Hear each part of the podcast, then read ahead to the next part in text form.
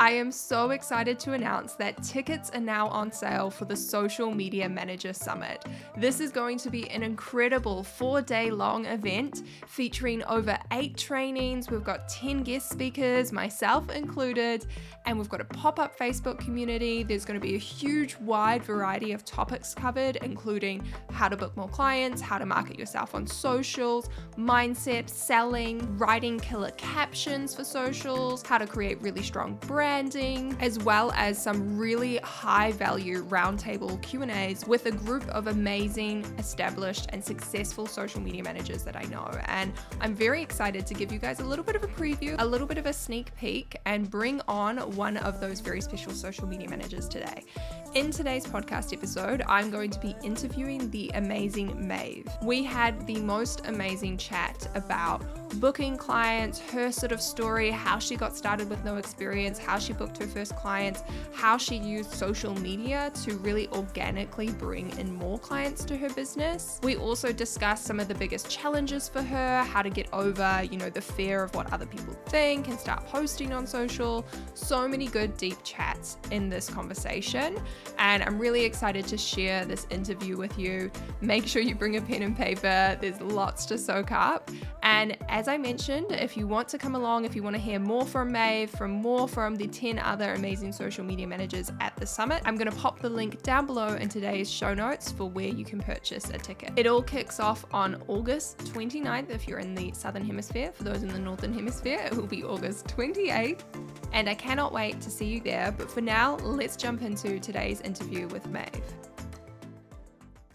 So, Maeve, let's start with where it all began. Can you sort of talk us through your journey and how you got to being a social media manager today? Yes.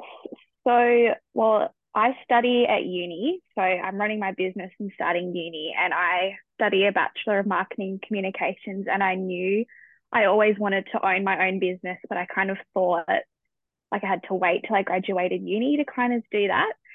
And it kind of all just happened. I did Pilates with this lady for years, and she posted on her Facebook that um, she was really struggling with social media and just said like, "Oh, can anybody help me out?" And I was like, "Oh, that sounds really interesting." And I just messaged her and I said, "Hey, I would love to help you out. I'd love to like have a call about this." And I think it was good because I already knew her and it wasn't as kind of nerve wracking, I guess. So I'm grateful that I didn't have to kind of pitch for my first client. Um, and I just started it as a side hustle alongside my main job and just kind of kept it really small, um, kind of testing the waters to see if I actually liked it. And I just really enjoyed kind of the creativity of it and it fit really well in with my degree. And it just kind of grew from there. And that's how I was like, yeah, I want to make this an actual business, not just my side hustle. Mm. And what was sort of the timeline of that? Like, how long did it take you to get started? How long were you side hustling? When did you make that transition into full time business owner? Yes. So I think it was September of 2021. I took on um, this Pilates client as like my first client. And I was working, I think, four or five days a week and studying full time. So it was very hectic, but I was really enjoying it and then I was kind of like, oh, if I want to grow this, um, I've kind of got to make some changes. So I I cut down my day job a little bit, and it kind of took me, I think maybe maybe six months or so after booking that first client, I was like, no, now I want to book some more clients. Like I want to build this up. And so I side hustled all of 2022 and it was getting to the point where I was like super busy. I was working at like evenings, getting up at like 5 a.m. and doing work before working all day. And I was just getting so tired. And like, you've got like extracurricular stuff, like you got things with friends and family. And I was like, I'm mm. spreading myself so thin. And it was the scariest thing I'd ever done. But I quit my day job in February of this year. So I've been doing it full time for myself for about six six months. So yeah, I think it was kind of like you see a lot of people like it's really quick and they quit really quickly, but mine was kind of like a slow build. And I think I liked it like that because it kind of gave me time to test the water to see like, do I really like this? Do I want to take it full time? And yeah, just kind of gave me the opportunity to slowly build, I guess. And it was just a natural progression of me then quitting my job. I love yeah. that. That's such a great reminder for so many people listening as well, because you do get flooded with these stories online around like, quit your job in four weeks, or like, I hit a 10K month in 10 days, or something mm-hmm. ridiculous. Mm. And for 99% of us, you know, my story is similar. It was almost a year of side hustling and doing that mm. juggle. For the majority of, of us, it is a slow process. The slow and steady yeah. wins the race. Classic quote there. Yeah. yeah, definitely. And one of the things I love that you mentioned about your journey was getting started with someone you knew, kind of taking mm. advantage mm. of that personal connection. Because I think a lot of people don't realize how many people within their social circles, you know, a cafe they go to, or in your case, a Pilates class, how many people there are who need a social media manager. And it's a really great, easy step in. What have been mm. your other strategies for growing and booking more clients in your business? Um, definitely. Like I think, like you said, everybody gets kind of clients differently. Everyone has a different journey of how long it takes. But I don't think I think I've got maybe one client, like a short-term client through email pitching, and all the rest have been organic, like through my social media account. And my second client, I booked them when I, I had probably like less than 100 followers. And I was really shocked that they found my account and they're like, hey, I would love for you to be my social media manager. Can we have a call? And I worked with them for like over a year. Wow. And so I think definitely, I think everyone, you either hate to hear it or you love to hear it, but posting consistently on your page. yeah. I feel like it's all drilled into us, but it's how you get out there. And it is like, it can be disheartening sometimes posting for weeks and you don't get any leads. And then sometimes you have a month like I had one month and I had so many people inquire with me and I was like, this just came out of nowhere. But if you don't kind of have that foundation of posting consistently and someone comes in your page and you've got like one post, they kind of go, oh, well, they're not really established.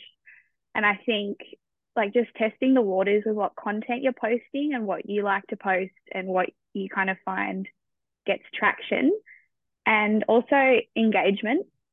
And I think engagement kind of without the expectation of like getting a client. Like obviously you want clients, but I think building a community and if you're actually engaging, like being genuine, I guess, not just doing like, oh, I want to engage and get a sale out of this person. Like great if you do, but I think people can see right through that if it's just all about the sales. And like one of my really long term clients I commented on her post. Um, she's a florist, and somebody that took a photo was my wedding photographer. And I was like, oh, I love this photo. This photographer like photographed my wedding. And she messaged me. She's like, oh my goodness, you commented on my photo, and I'd been looking for a social media manager. I'd love to book you. And I was like, I didn't even expect a sale out of that comment. And I think it's, yeah, Instagram especially is about community. And you just never know kind of who you're going to bump into in the online world. Mm. What I really yeah. picked up from your story there is it can actually be quite simple, right? We overcomplicate yeah. these things, we overthink it in our minds, and we're like, there's yeah. no clients for me. This is so hard. How is anyone ever going to find me? I was on a webinar the other week, and literally the question I kept getting was, but if I don't have a following myself, if I don't have 10,000 followers, who is going to book me? And mm. I was trying to explain to them like stories like you. There's so many people in the Dishing Up Digital School that have, you know, 100 followers or no followers. They don't even have a social presence and they're booking clients. Yeah. And I'm like, you just don't need that. And and it's such no. a difficult thing for people to grasp. They're like, but it, they're almost hanging down onto it as like a piece of proof or evidence that that they mm. need and they can't succeed without it. So i love hearing that you know 100 150 followers you can still be booking clients through instagram. What do you think has been some of your most successful content in attracting those clients? Or do you think it's just been a combination of everything? Like you said having the foundations of lots of content being consistent. Or do you have any specific posts that you're like yeah this this brings in the clients Um, yeah, I think obviously I think you need a range of content. Like if you're just posting testimonials, people are going to get pretty bored. Like you're not providing any value, I guess. But I do think like the case studies and social proof, those are really valuable posts. And I don't think they should be the only thing you post. But like I have like they're kind of the ones that are a bit juicy, like showing like insights and you like add a juicy hook and people are like, oh wow, like she achieved this for the client. And I think those are really good to like pin to the top of your profile. And that's like one of the first things somebody sees when they go onto your page. Um, but yeah, definitely also providing valuable content. Like it doesn't have to be heaps of it, but I think sprinkling in a bit of like behind the scenes, like valuable content and like testimonials is a really good kind of mixture of content to keep your audience engaged, but then also you're positioning yourself as an expert in your field as well. Mm. Amazing. And you just recently went through a rebrand, speaking of your Instagram. Yeah. Can you talk yeah. us through the process maybe of like setting up your account initially when you first started, rebranding? Because I think that's really nice for people to hear because often we mm. get so hooked up in what is the name of my business? It has to be perfect before I start. And I think your journey has been really interesting of just getting started, launching with a brand, and then just rebranding because you felt like it because yeah. you wanted to later on. yeah. yeah. Well, I like I kind of had to set up my business kind of quickly. Like when I first got that client, like I didn't actually have a business and I was like, oh, I actually have to like get registered so I'm legit and set up a business bank account. Um, and I was like, oh, I have to pick a name. And I was like speaking to my family about it. And I was like, oh, I just need a name. Like I just need to get started. And um, we came up with Poppy Socials and it's the nickname my dad calls me. And so it had like meaning and I was in it. And I really liked it and we went with it for a while. Um, and then I just kind of felt like while I still loved the name, I just felt like I kind of outgrew it and I wanted it to be more like my actual name in there. And I think, especially when Meta Verify came out, mm-hmm. I didn't even know I wanted to rebrand, but there was a bit of hesitancy in that because I was like, oh, I think I might want to change my name in the future. So there was a bit of like it was in my mind for a while before I kind of even knew like what I wanted to rebrand to. And I think you just like the name you first choose, it doesn't mean it has to be your name forever. Like as an Australian, it's super easy to change your name online. Like it's like a five minute form, pay for a new name. And I just switched over my Instagram account. And I think just to do it well, you just make sure your audience is aware that you're rebranding and I just kind of made it aware and explained why. But yeah, like it's your business, you can change it. It's not locked in and that's kind of the beauty of it. You can change it as you grow and it's meant to suit your lifestyle and if it's not, you can always pivot it and change it. Mm. That's a powerful message. I know there's some people that really need to hear that right now. like yeah. you have the power to change it. It's your business. Yeah. I love that. And yeah what for you? We've talked about a lot of highs a lot of the reasons why you chose social media management for that flexibility for the creativity. What on the flip side have been some of your lows in this journey? What have been some of your biggest challenges that you've had to overcome as a new social media manager? Mm, i think definitely what has probably been the most challenging is um, worrying about what other people think of me. Um, like when I first started my business, I didn't like I didn't have an Instagram set up. I probably went maybe six months with just my one client. I didn't have an Instagram. I wasn't like putting myself out there. And that was purely because I was scared of what people were going to think of me. I'm like, oh, what are like people from school going to think? What are my friends going to think? And once I don't think you ever get over that hurdle fully. Like you always have like an insecure day and you're like, oh, I don't want to show up. Like I'm going to be so annoying. People are going to think I'm stupid. But there comes, I don't know what point it happened, but I was kind of like, this is really stupid. If this is the only thing that's stopping you from like achieving your dreams and starting this business, then you just need to get over it. Like at the end of the day, it was all in my head. And if you really need to put up the post, put up the reel, and like put your phone away and just like don't look at it for ages because that's what helped me when I first started like doing reels and speaking on stories. I just like won't wouldn't look at it again. like my husband would play like my story on the couch. I'm like, no, I don't want to hear it. Like I don't want to hear myself talk.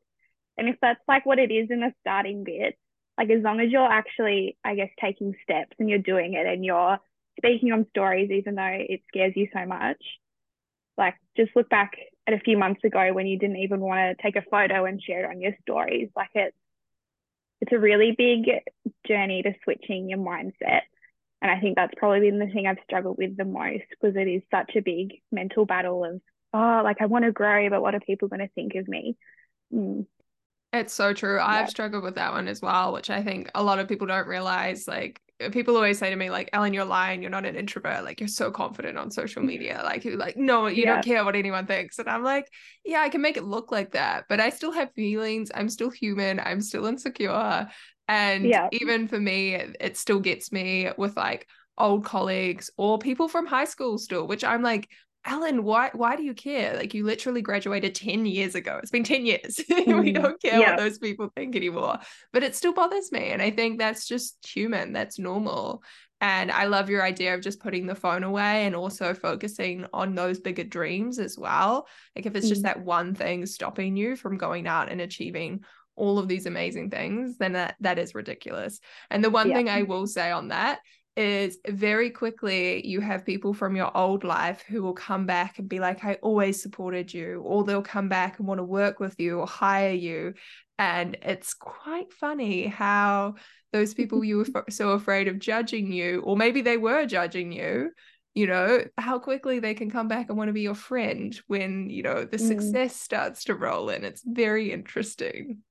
Yeah. And I did, I saw a quote the other day and I was like, wow, that hits home. And it was something like, if you won't take advice from that person, why are you worrying about what they think? And I was like, that is so true. Like, why would you worry about what they're thinking if you wouldn't take like genuine advice from them? Like it doesn't, it doesn't matter at the end of the day.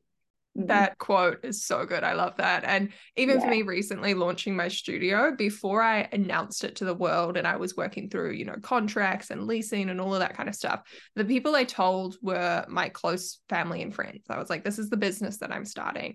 And telling family in particular was really funny because I was so afraid of what they would think. And they'd start questioning things, being like, how is that going to work? How is this going to work? And of course, it comes from a place of love when it's your family. They're, you know, looking out for you. But I started to think, oh my gosh, is this a terrible idea? Should I be opening the studio? Panic. And yeah. I had to remind myself of like similar version of that quote my family are not my customers. They're not my ideal mm. audience. They're my family. So they're not going to get it. And sure enough, when I launched it publicly and my ideal customers, you know, saw the content and started commenting, they were like, this is amazing. This is what I've wanted. OMG, you know, mm. and it's it's funny how we take the opinions of those in these other circles so so highly. We're like, oh, if they don't like it, then this is a terrible idea. When it's not it's not their their product. It's not not for them. And likewise yeah. to what you said if they're not someone you take a you know advice from why should you listen to their opinions as well? Mm, yeah definitely. And what for you coming back from the negative let's go back to the positive. What for you has been one of your biggest milestones your biggest accomplishments or projects that you've worked on that you're super proud because we know I'm all about celebrating the good and mm. being proud of what we've accomplished. I think um, when I hitting a 5k month this year, that was probably like, oh my goodness, how did that actually happen?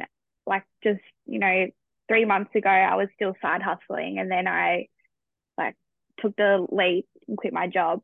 And I think hitting that kind of income milestone. It was kind of like a pinch me moment. Like a year ago, I didn't even think like I'd be working for myself full time. Like it was always the goal, but I was like, oh, like I see other people do it, but it might not happen for me.